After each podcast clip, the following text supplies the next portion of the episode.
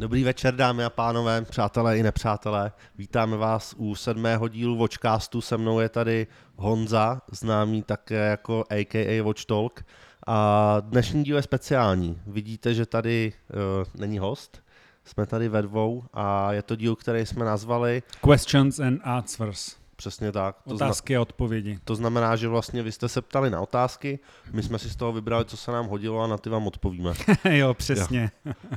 Tak jo, takže v podstatě klidně, Honzo, začni. A jinak jsou to teda otázky, které byly z našich Instagramů, co jste zasílali, něco jsme vybrali i ze starších komentářů z YouTube, přesně takže tak. Máme takový souhrn otázek, na který jste se třeba i opakovaně ptali a uvidíme, jaká bude reakce tady na ten speciál vlastně, protože to děláme poprvé.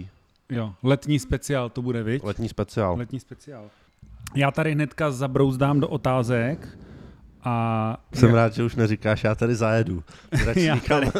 Radši nikam nezajížděj. Já bych tady do toho nezabrušoval, abych nemusel zase vybrušovat, ale na naši první otázku, jaký český instagramový účet je váš nejoblíbenější a proč je to zrovna Tempus X? Zdravíme tě, Ondro. Zdravíme Ondru. No tak jako já si myslím, že... je určitě nejoblíbenější Ondra. Já si taky myslím. Jo, je to vedený velmi profi a chci, aby mě vzali s Red Barem do Glázité, takže jako jeho účet je jednoznačně nejlepší. Doporučujeme. Zdravíme tě, Ondro. Druhý nejlepší je Daisy Lee. A to piju vodu. OK, budeme se střídat. Jednou řekneš otázku ty, po druhý řeknu otázku já. Teď je řada na tobě, Kuba. Dobře, otázka z Instagramu. Vidíte v hodinkách značky Breitling potenciál z hlediska růstu ceny? Ne. Další otázka. ne, dělám si srandu. Úplně bych to tak jako nezavrhoval. Vůbec. I Breitling má svoje už vlastně vypikované modely, které nejsou tak dostupný.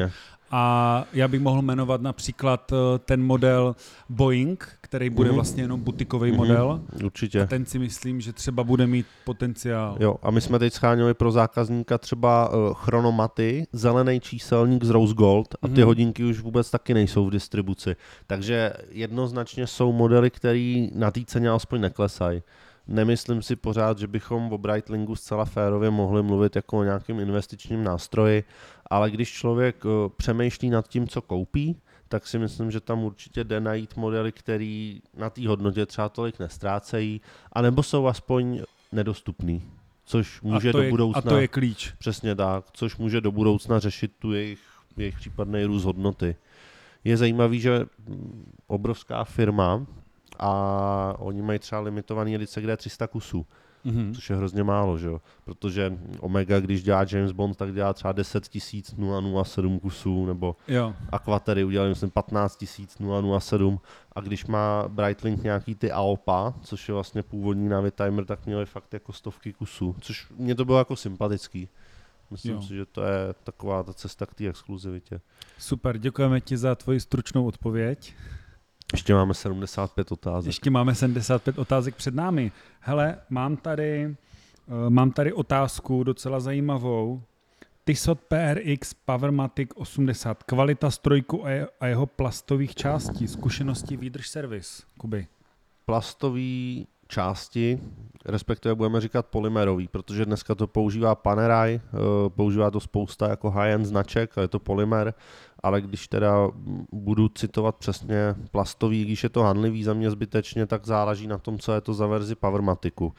Když to je stroj, který má 21 kamenů, myslím, tak tam je plastová kotva a plastový krokový kolo z polymeru a když to mám, třeba Hamilton má stroj, kde je 23 kamenů, tak ty to nemají.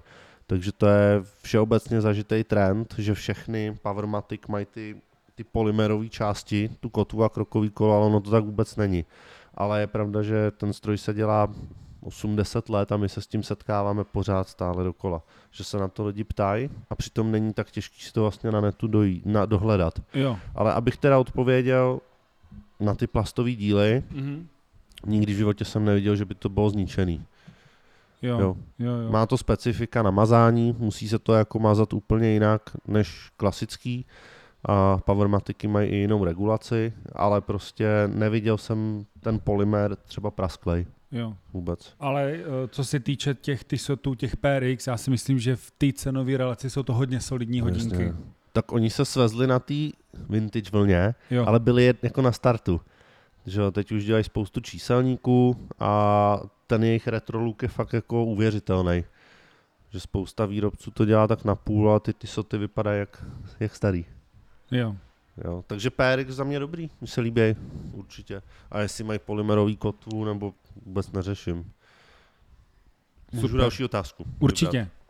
To je možná otázka klidně i trochu na tebe, jako na bejvalýho Rolex specialistu. Díky, že jsi zdůraznil toho bejvalýho. Co říkáte na Rolex Explorer 40? Nový expy vlastně představený. Jo, který jsou vlastně o milimetr větší než ta předchozí verze. Jo. Já si myslím, že jsou to úplně v pohodě nositelné hodinky. Hele, on podle mě chtěl Rolex tak jakoby definovat tu řadu a sjednotit ty velikosti těch pouzder a ten milimetr oproti těm 39, nebudu se bavit o těch 36kách, už podle mě nehraje zas takovou roli, jak kdyby z toho najednou byly 42, který by podle mě už nebyly tak pěkný a muselo by být všechno velký. Všichni víme, jak vlastně vypadají hodinky, jak byly Datejust 2, že jo? Určitě. Jak to bylo všechno tak divný. Ano, takovej ten vlastně mezisérie, řekněme. Tak, no, přesně tak, ale tohle se u těch Explorerů jako 40 nestalo, tam to krásně jakoby sedlo. Všechny ty indexy, ty proporce těch hodinek jsou vyvážený. Jo, mně se ty expy líbějí, tam jediný, co já se přikláním k tomu Air Kingovému pouzdru s tou ochranou té korunky. Jakože vlastně to jsou, za mě vlastně Air Kingy a expy jsou konkurenční hodinky, jo, protože jsou, nechci říkat vyložený easy model, ale je to ten entry level a myslím si, že expy nemají sponu s pojistkou. Nemají. To, že ne. Podle mě ne, podle mě to má jenom Air Kingy. Teďka bych dal možná střih, ať se neodkopem. Ne, to nebudem dávat střih, to je jedno, tak prostě nevíme, jestli mají expy sponu s pojistkou nebo ne, ale ta za mě u těch Air Kingů je super, ta pojistka, jakoby, že si člověk nevědomě nerozepne sponu, což se mi třeba u motýlových spon stalo několikrát, že takhle ohneš zápěstí, jestli tam bude detail a tu sponu si rozepneš, což je jako velmi nepříjemný. Takže u mě jako Air Kingy trošku vedou nad Explorer. Jo. Ale to je subjektivní samozřejmě názor. Jinak jsou oboje krásný. Jo. Můžeš, myslím, vybrat otázku. Vyberu otázku. Příště to uděláme live s publikem. Jo. Já mám tady otázku. Začneme někde dole. Nejlepší hodinky do 50 000. Začni klidně. Tak moment, ty žádný neznáš do 50 000. Ne. Kdybych si měl vybrat dle mého nějakého vkusu hodinky krásný do 50 000, já bych asi šel do Orisek. Jo, já jsem chtěl říct, řekněme to oba hodinky pro sebe. Jo, nesnažme se možná teď říkat, jako být nejchytřejší na světě, ale řekněme, co bychom si vybrali my, jo, takže třeba Orisky. Já bych si vybral Orisky. Jo. Za mě Oris a Aquis jsou super a teď, když zohledníme to, že vlastně mají ten nový 5denní stroj ve spolupráci s Baumersira, tak lehce použitý jdou koupit kolem těch 50, třeba 55, tak to je za mě jako super, s manufakturním strojem, s 5denní rezervou a on má 10 let záruku, to je jako dobrá volba, to určitě. A pak mě ještě napadají úplně osvědčený klasiky, i levnější, typu třeba Tissot Certina. Nepochybná kvalita a máš jako hezký švýcarský hodinky 15 000–20 000 korun.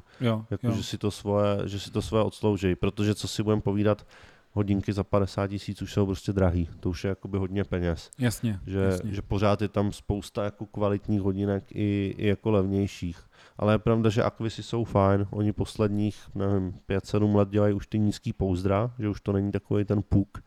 A jsou dobrý, to je dobrý tip. Tak, já tady mám. Zajímal by mě váš názor na servisní interval 5/7/10 let u mechanických hodinek. Jasně, lomeno tam je z důvodu, že každý to uvádí třeba jinak. Jasně, no. Ale celkově mám odpovídat já tady na to určitě. Asi na servisní jako interval. Povolený muž? Povolený, no. Wannabe hodinář. Já si myslím, že to je důležité dodržovat, protože tím zamezíš škodám. To je vlastně asi nejjednodušší vysvětlení, že to je jedno, jestli teď je servisní interval 5 nebo u některých značek 10 let, ale to mazivo degraduje, navazuje na sebe nečistoty a to je to, co potom vlastně ničí ten stroj. Když má člověk hodinky, který neměl servis 20 let, tak je to mechanicky vydřený. Ten rotor toho nátahu vydře do těch ploten vyloženě a tak dále. A to je vlastně jenom olej s nečistotama. Takže to je za mě objektivní fakt. Není to nějaký můj názor z pohledu, jakože je dobrý, když lidi chodí na servis. Neříkám, že není, ale objektivně ty hodinky se neníčejí. Takže to je asi nejjednodušší vysvětlení, proč to dělat. A funguje to u hodinek tak třeba jakoby... Teď se zeptám, jako já tebe, jo? Jako u zubaře, že mně přijde, že lidi prostě si nechají servisovat hodinky, až prostě je tam něco špatně. A to už je podle mě jakoby blbě. Víš? Něco jak bych to přirovnal k tomu zubařovi, jo? Tak něco, jak lidi by měli chodit na nějaký pravidelný prohlídky, aby se zamezilo tomu problému, tak jestli třeba, samozřejmě nedodržení toho intervalu je průšvih, viď? Vlastně, ale lidi fakt jako většinou vlastně podle mě chodí a je to špatně, z mého pohledu, že až něco je špatně, problém, tak je problém, ale tam už je damage is done, že jo? Tam už je... Já musím říct, že třeba my u mechanických hodinek máme poměrně jako vzdělaný zákazníky, protože spoustu těch zákazníků generujeme z našich sociálních sítích a tak dále, že ty lidi si o tom třeba něco načtou a opravdu přijdou a řeknou, že by chtěli udělat ten 5letý servis a tak. To se hrozně zlepšilo, ale upřímně jsme si ty lidi vychovali. To tak je, to nepřišlo jako takhle, ale trvalo to mnoho let a mnoho jako reklam a tak. Ale vidíš to na kvarcových levnějších a tam chodí jenom, když už nejdou. Jo, tam prostě jak to lidi berou jako spotřební věc a nezajímají se o to. Tak já jsem za ty roky nezažil, aby někdo přišel a řekl, že chce třeba přetěsnit hodinky. Přijdou, až když jsou vytopený. Takže tam je vidět, že u těch levnějších, že to lidem vůbec nedojde. Že by třeba měli mít jako servis. Přijdou na baterku a tím to většinou končí. A prostě potom, až když do nich nateče, nebo když se vyloženě třeba vytrhne korunka z řízení času a tak. Mm-hmm. No. Ale u mechanických dobrý to funguje. Mám tu jeden takovej navazující dotaz z Facebooku a to je z pohledu životnosti nechat hodinky, které jsou nošeny dočasně, občasně točit ve windru, anebo raději ne? Co je lepší, Kuby, když hodinky stojí nebo když se točí, když běží? Každý na to má svůj názor. Za mě, když ty hodinky leží, tak to mazivo stýká na jedno místo. Jo, ono nějaký mechanický opotřebení tam potom přijde tak i tak, ale podle mě, když jsou ty hodinky v pravidelném pohybu, já bych je dal na ten winder projít jednou za měsíc na 2-3 dny, to bohatě stačí. Protože samozřejmě, když se tam točí pořád, tak zase dochází k opotřebení perachodů, odlučovačů nátahu a tady těch silových částí. Ale zase, když budou rok ležet, tak ten olej bude vidět za sklem už pomalu, jak teče dolů. Takže za mě, když je necháš projít jednou za měsíc a na to nepotřebuješ winder, že jo, to můžeš natáhnout korunkou anebo s ním a můžeš chvíli hýbat a oni ti pak 2 dny půjdou. Tak za mě je winder jenom pohodlnost, jako já ho používám taky, ale je to, že nemusíš řešit seřizování, že si tam dáš hodinky, neslouží to podle mě k udržování hodinek v chodu rok. Je to trošku jako jiný účel. Já nevím, jestli ty používáš watchwinder nebo vůbec. Nepoužívám, leží mi doma. Mám ho, leží mi doma. No jasně. Já jsem ho začal používat až jako když jsem začal střídat hodinky, teď se nějak snažím, abych nenosil furt jedny, tak tam to jako použiju a na druhou stranu mě i baví si je někdy nařídit a, nebo je natáhnout. Jak jsme to rozebírali minule, to je pro mě ta svatá minuta, kdy si s těma hodinkama můžu pohrát, že jo? Ale aby jsme se vrátili k té otázce, ta odpověď asi nebude nikdy úplně jednoznačná. To, že ten olej pak blbě stýká na jednu stranu, je fakt, ale watchwinder taky, aby byly furt pořád neustále v chodu, ani jedno není ideál. Takže tazatel, ať veme do ruky hodinky a natáhne. Mám tady ještě jednu otázku. Aha. Pan Láďa z Brna se ptá, koupil jsem si nový hodinky, ale manželka o tom ještě neví. Co mám dělat? Poraďte. Já si myslím, že by druhý měl koupit manželcem. To je za mě. A nebo je koupit rovnou se šperkem. A nebo základ je kupovat velmi podobné hodinky a pak tvrdit, že to jsou oni. Že no jasně. Tak to je jako s Invictama, že jo? Zaplať 2 a dostaň 6. Tam bude celá rodina happy. Tady to je možná super jinýho soudku a sice myslím z Instagramu, jestli jsi ji viděl, jaký máte názor na Casio Oak?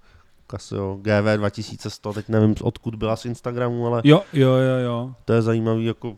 Za mě to jsou parádní hodinky, já je mám asi ve 3 barevných provedeních. Mám ty průhledný, mám žlutý, červený, šedý, tyjo, mám jich docela dost. Jasně. Za tu, já si myslím, že ta narážka na ten design těch Royal Oaků a takhle se jim strašně povedla.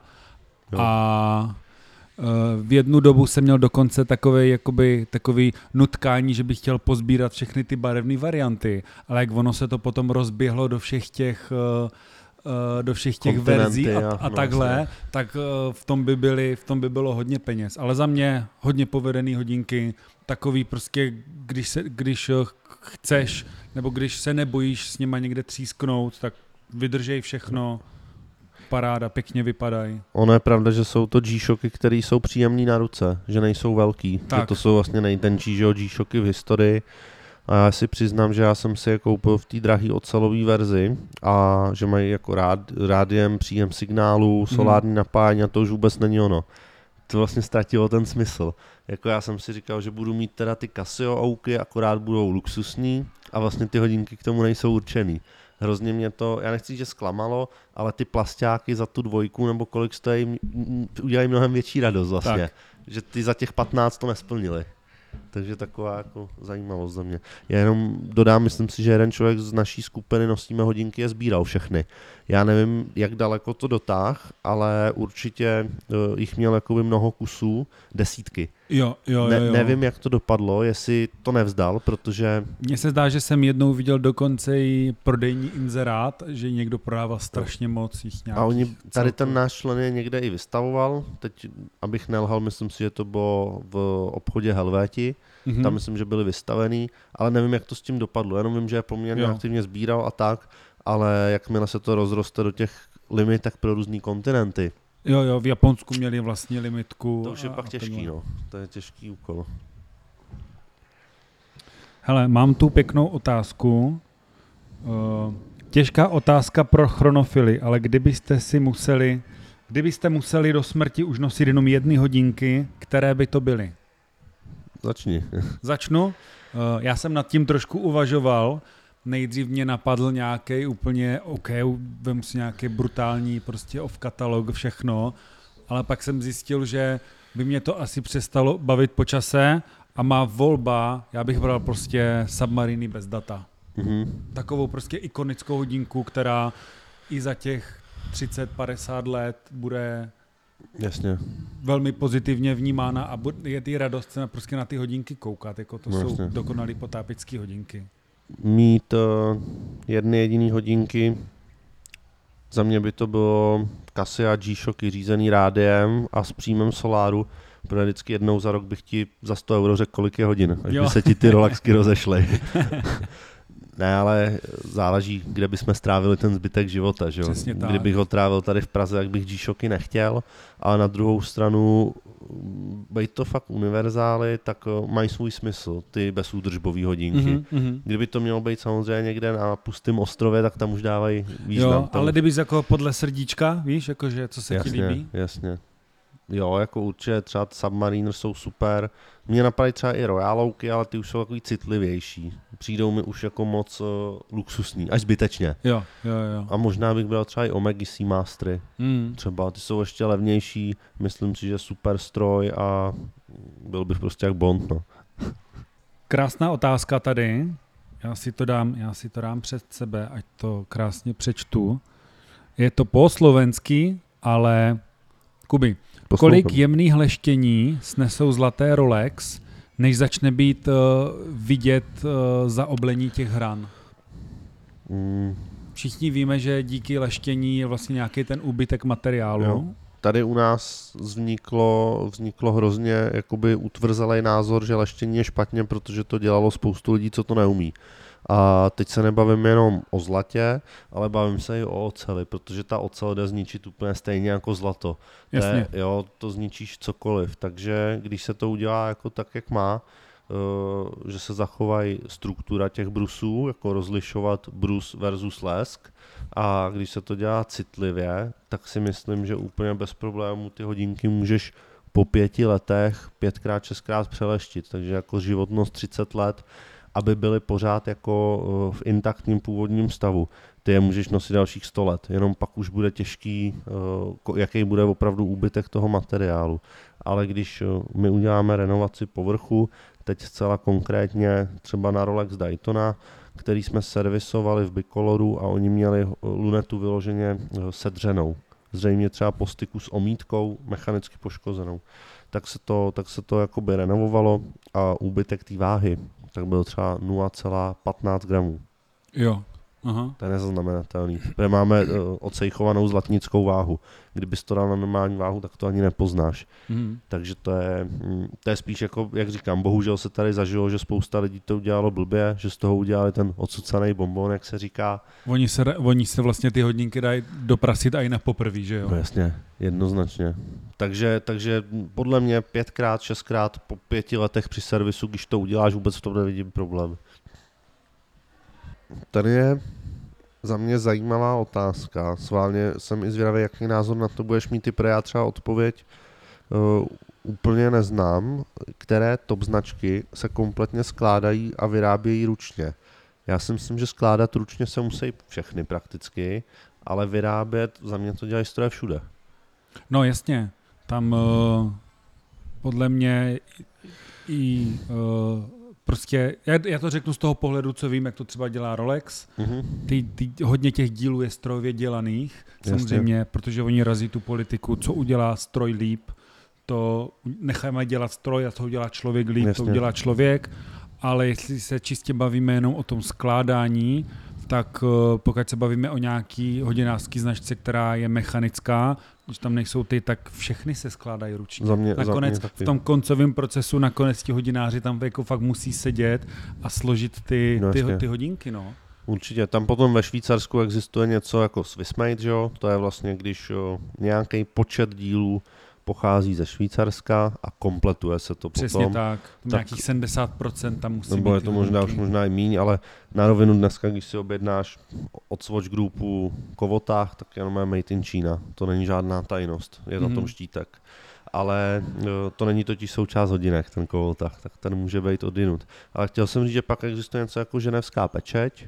Tu mají značky, já nevím, třeba jako Bovet nebo vyložené třeba Patek a tak dále. A ženevská pečeť znamená, že je úplně všechno ze Švýcarska. Že na těch hodinkách vlastně není nic, co by nebylo švýcarský. A tam je jasný, že věřím, že i nákladovost roste jako exponenciálně. Že aby oni všechno udělali. Mm-hmm. No, takže taková zajímavost, že existuje vlastně vyšší level Swiss Made. Mám tu zajímavou otázku, na tuhle zas já neznám úplně přímo odpověď, když měl bych nějaký tipy, co je v podobné cenové relaci jako Rolex a má jakoby podobnou jako likviditu. Jak tady měl Ondra Tempus X, nejlepší Instagram na českém internetu, třeba Mingy, tak to jsou hodinky, které otočíš jako hned, ale 99,5% lidí je nezná. Jo, jasně. Takže ono, když vemu mainstream typu Rolex a měl bych říct něco stejně dobrýho, teď dobře likvidního. OK, budeme se bavit třeba do 500 000, jo? Protože nejvíce frčí vlastně sportovní ocelový modely. No jasně, mě takhle nic jako nenapadá. Hele, ono to, já bych to možná vzal z toho pohledu, že ono tam budou třeba Omegy, budou tam Breitlingy, ale už jenom vypikovaný jednotlivý modely, vlastně. Jo? Ale ono nakonec vlastně je to stejný, protože u Rolexu máš problém s dostupností celkově a u té Omegy se bude jednat o dostupnost o ty zajímavý modely. Takže jako je to vlastně třeba Snoopy, přeneseně je to stejný. Takový. Vždycky je to nedostupná věc a nakonec ten výrobce je jedno, jestli jsou to třeba i ty titanové bondovky, jak nosil Daniel Craig vlastně na tom milánském tahu, tak ty taky se přestali už prodávat a jsou už teď třeba 50 000 nad retailem. To za mě jako není špatný. Ty s tím na tom meštahu? Ano, titanový, přesně tak. S tou hlínkovou lunetou, takový ty vintage. Tak ty jsou třeba moc hezký, dávali to v té hezký kazetě kožený a jak říkám, ty už jsou jako nad retailem úplně 100%. Takže dá se asi najít, ale těžko. ten Rolex je jako tady v tom jistota. Mám tady jednu zajímavou otázku od našeho kamaráda Miša ze Slovenska. Mišo se konkrétně ptá, že moc nezná tu backstory toho pražského hodinářství, jak se ti podařilo prorazit, jaké challenge si za tu dobu musel překonávat, jaký jsi měl třeba nejzajímavější úkol nebo klienta nějakého, tak a jak ses vůbec dostal k hodinařině? Jasně, tak je potřeba říct, že já nejsem hodinář. Wannabe si hodinář. Já jsem wannabe hodinář. A ono je teda smutný, že o tom vím víc než většina hodinářů, jako takových těch pseudo OCčkových, to taky vlastně nejsou hodináři, takže já jsem takový OCčkový hodinář, jsem teď se kvalifikoval sám sebe. No já jsem se k hodinařině dostal vlastně asi díky sběratelství, že mě k tomu nějak přivedl táta, který se o hodinky třeba zajímal, nebo celkově o starožitnosti, z toho nějak vznikly hodinky. Dávný začátky typu jako Fórum Chronomat, ještě historický vlastně, tak tam jsme začínali a před těmi mnoha lety to bylo fajn, protože ta komunita fakt neexistovala. Dneska, že jo, my máme ve skupině přes 7 000 lidí, další skupina má 6 000 lidí, jo, je to takový, že dřív to nebylo, nás na tom fóru bylo fakt třeba 100 a všichni jsme se znali. To potom se to postupně navalo, takže hodinářství, já s tím nemám vlastně nic společného s hodinařinou, já jsem že ho vystudoval, já nevím, vysokou školu ekonomického směru, to spolu vůbec nesouvisí a ty hodinky byly hobby a já jsem si jednou v životě řekl, že už budu dělat jenom to, co mě baví. Takže mě vlastně baví ty hodinky, ale já jsem byl, jako míra naivismu byla 12/10, protože to vlastně do dneška mi ty lidi nevěří, jako že to vyšlo. Jo. ale asi to byl fakt nějaký ten zápal. A jasný, že v těch začátcích s tím hodně pomohl jakoby bejvalej kolega, se kterým jsem to vlastně dělal na začátku, protože on obsáhl tu odbornou část vlastně a já jsem řešil to, abychom se stali nějak jako známými nebo abychom se dostali do podvědomí. To přišlo nějak postupně, no, ale určitě bych to nezvládl sám, jak říkám, dělal jsem to s bejvalým kolegou a z mé strany to byl čistý naivismus. Největší challenge byl ten, že to je všechno hrozně drahý. Protože my, když jsme začínali, tak nikdo neměl vlastně zájem, aby jsme pro ně dělali. Aby jsme třeba pro ně dělali zakázky, nebo aby jsme měli zastoupení nějaký značky. A všechno, co je v té dílně, jsme si zaplatili z vydělaných peněz. No a dneska, když přijdou, jestli bychom neměli zájem dělat nějaký servis, tak nemáme, no. To ta situace se otočila, že prostě před 5 lety nás měli jako za úplný outsidery, ale dneska bych já mohl servisovat nějaký průměrný švýcarský hodinky, tak nechci být sprostej, ale jako na to se můžu už vysrat, no. Jo. Když si to člověk jako všechno zaplatil, víš, že ten přístup byl jako hrozně odměřený, nikdo nám nevěřil, no. Tak tady v tom je to takový zadosti učinění, že vlastně když to člověk dělá pořádně a na začátku o tom ví kulový, dneska už jsem popravdě jinde, takže i to se dá zvládnout. Takže takovýhle je asi příběh, no. Dělat to, co člověk a nějaký baví. Nejzajímavější task nebo klient? Ale upřímně díky tomu, že jsme docela známí na sociálních sítích a tak k nám chodí hodně známých lidí, ať už třeba na servis, nebo že chtějí jakoby něco sehnat. Samozřejmě nás furt lidi oslovují za spolupráce, a my žádný neděláme popravdě, protože jako nedám někomu hodinky za půl míče, že jo? I do zápučky, to takhle nefunguje. Takže kameraman mává. Takže jako jo, přijdou lidi známí, ale to není potřeba rozlišovat, nikdy jsme neměli třeba žádný problém s nikým, takhle to řeknu. Jo, vždycky hodně třeba sportovci, to si myslím, že i tebe hodně sledujou sportovci, kteří se zajímají o hodinky, to je jedno napříč sportem, bojový sporty, hokej, fotbal. Řekl bych, že sportovci dost se zajímají taky o hodinky. Když nad tím tak jako uvažuju, tak jako určitě, no. Takže známí lidi chodí, ale jak říkám, není potřeba to rozlišovat. Jo, zdravím Tomáše Hertla, díky, že sleduješ. Zdravím Tomáše Hertla, prosím, sleduj, děkuju. Jo, jo, super, podle mě. Takže úplně. Tak, no. Prostě dělat to, co člověka baví a asi to chce občas risknout. Další pěkná, velmi pěkná otázka, jestli můžu pokračovat? Jo, ty to máš otevřený. Nechtěli byste se v budoucnu mrknout do výroby nějaké větší hodinářské firmy? Chtěli. A moc rádi. Ještě zatím nepřišla pozvánka, nebo... S Red Barem bychom mohli jet vlastně do Glashite, nám Ondra říkal. Tak... Není to tajný? Nic jste neslyšeli? Prohlídka ještě se plánuje. Já si myslím, že nám říkal... Takhle, já jsem si jakoby přál někam jet, jo? Tak jsem si to takhle jako vysnil, já jsem si to jako vyredukoval, že by se mohlo třeba do Glázite. No, to by bylo moc pěkný, jo. Tam bychom se chtěli podívat. No, jasně. Já jsem teda byl v Primu a tam už domů nemusím. Bylo to hezký, ale jo. Rád bych viděl teď, jako, jak se dělají hodinky. Takže tak. Ale to si myslím, že celkově my jsme tady, že měli Ondru z Red Baru a ten Red Bar znovu můžeme doporučit, protože hrozně fajn komunita lidí, kteří jsou zapálení do hodinek a jim všech cenových relací, jo, všech kategorií, jo. Značek. A fakt se jim povedlo podle mě udělat takovou, nechci říkat nadnárodní, ale nadskupinovou seanci. Jo, že je to fakt čistě o hodinkách, takže znovu Red Bar, kdo se zajímá o hodinky, tak můžeme doporučit a fakturu pošleme, Ondro. 100%. Tady je pěkná otázka. Nejdražší hodinky, které jste měli na ruce. Vzpomeneš si? Jo, tak... Já si vzpomenu. Říkej ty klidně. Jo. Tak kdybych to nebral z pohledu toho retailu, ale toho resellu, tak nejdražší hodinky, co jsem měl na ruce, byly ty Patek Philippe Nautilus s tím zeleným číselníkem a on mi tam říkal, že zrovna je tam měl za 20 milionů. Teď už se myslím pohybují trošku níž, ale v té době, když jsem navštívil Británii, tak jsem si to kalkuloval z těch liber a bylo to 20 milionů. 25násobek. Retailu zhruba. Jo. Nějak oni jsou v retailu z nějakých 800 000. Byl nějak tak, no jasně. Teď už vlastně nová reference udělali, myslím, že case ze zlata, že to trošku zdražili, ale jinak vlastně bylo to, jak ty říkáš. Tyjo, u mě nejdražší hodinky, já si myslím, že asi takhle spíš, co jsme třeba nabízeli věci k prodeji, nebo co jsme prodávali. Giro Tourbillon vlastně, to bylo nějakých 13 milionů, nebo Ulysse Nardin s minutovou repeticí, ty se prodávaly. Ty s těma sprosťárnama?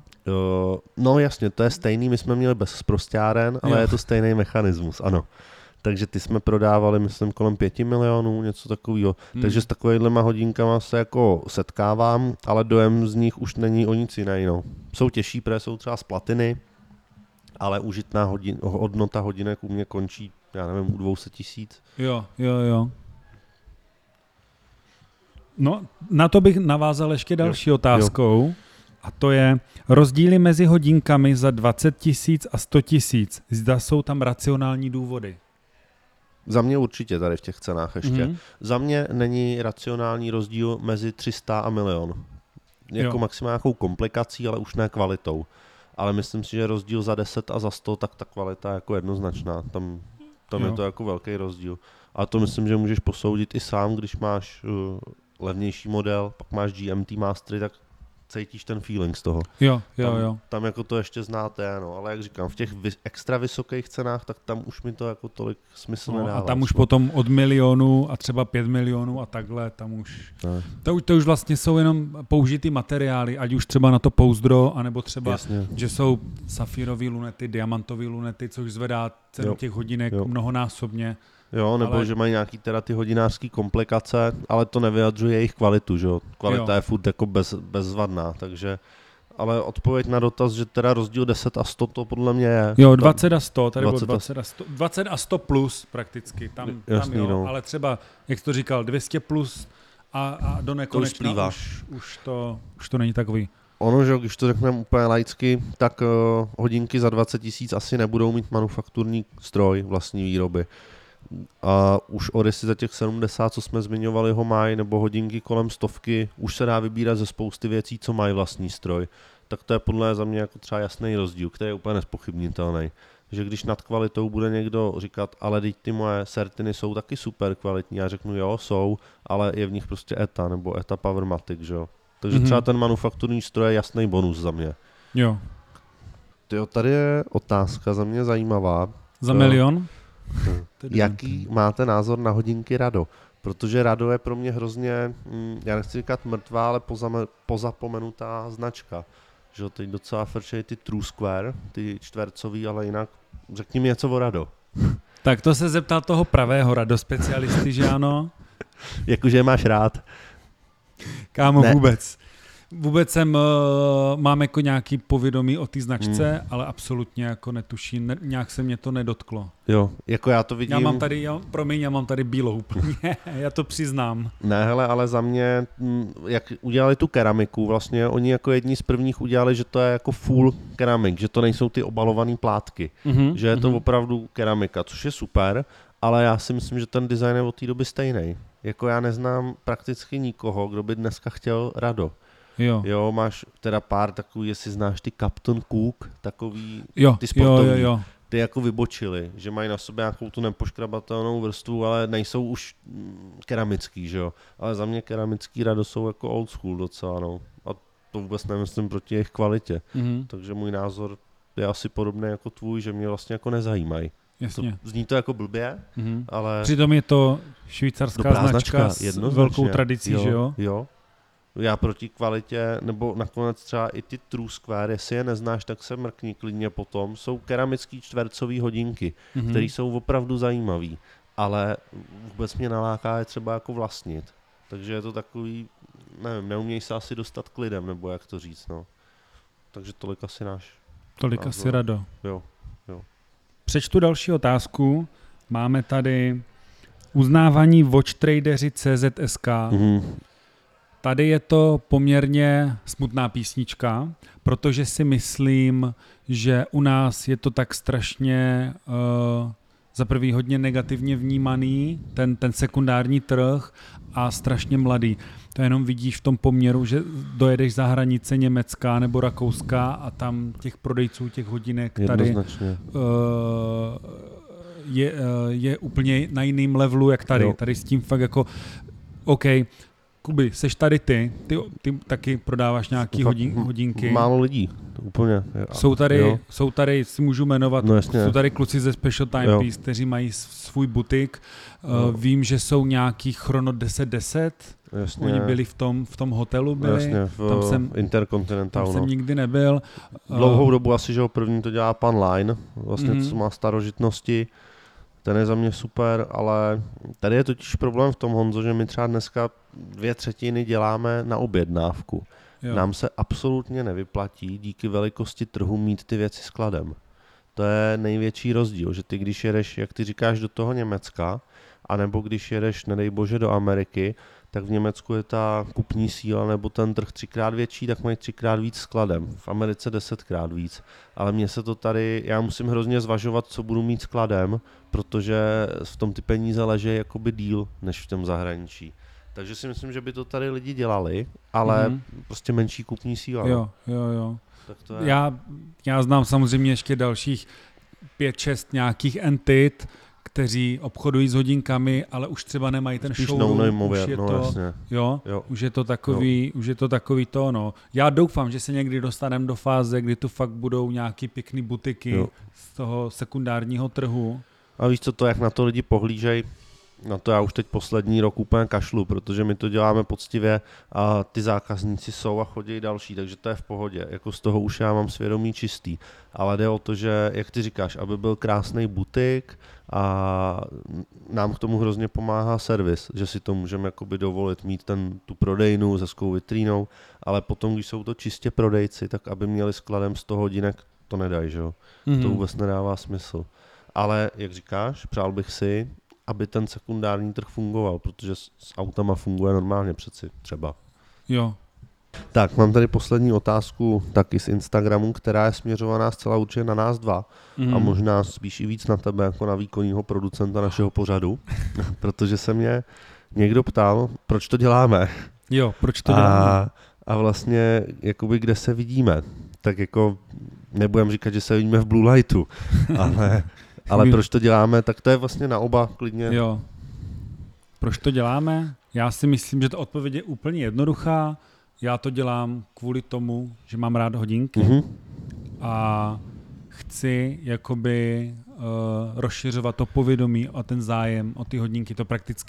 To prakticky dělá každý člověk, který má třeba nějaký koníček, tak vlastně interpretuje to, co má vlastně rád, ať už se třeba zajímáš o investice, ať už se zajímáš o toho, tak my se prostě zajímáme o hodinky a byli bychom rádi, kdyby čím dál víc lidi nosili hodinky, kdyby byli více v podvědomí A tím si trošku i chráníme vlastně tu naši investici, že jo?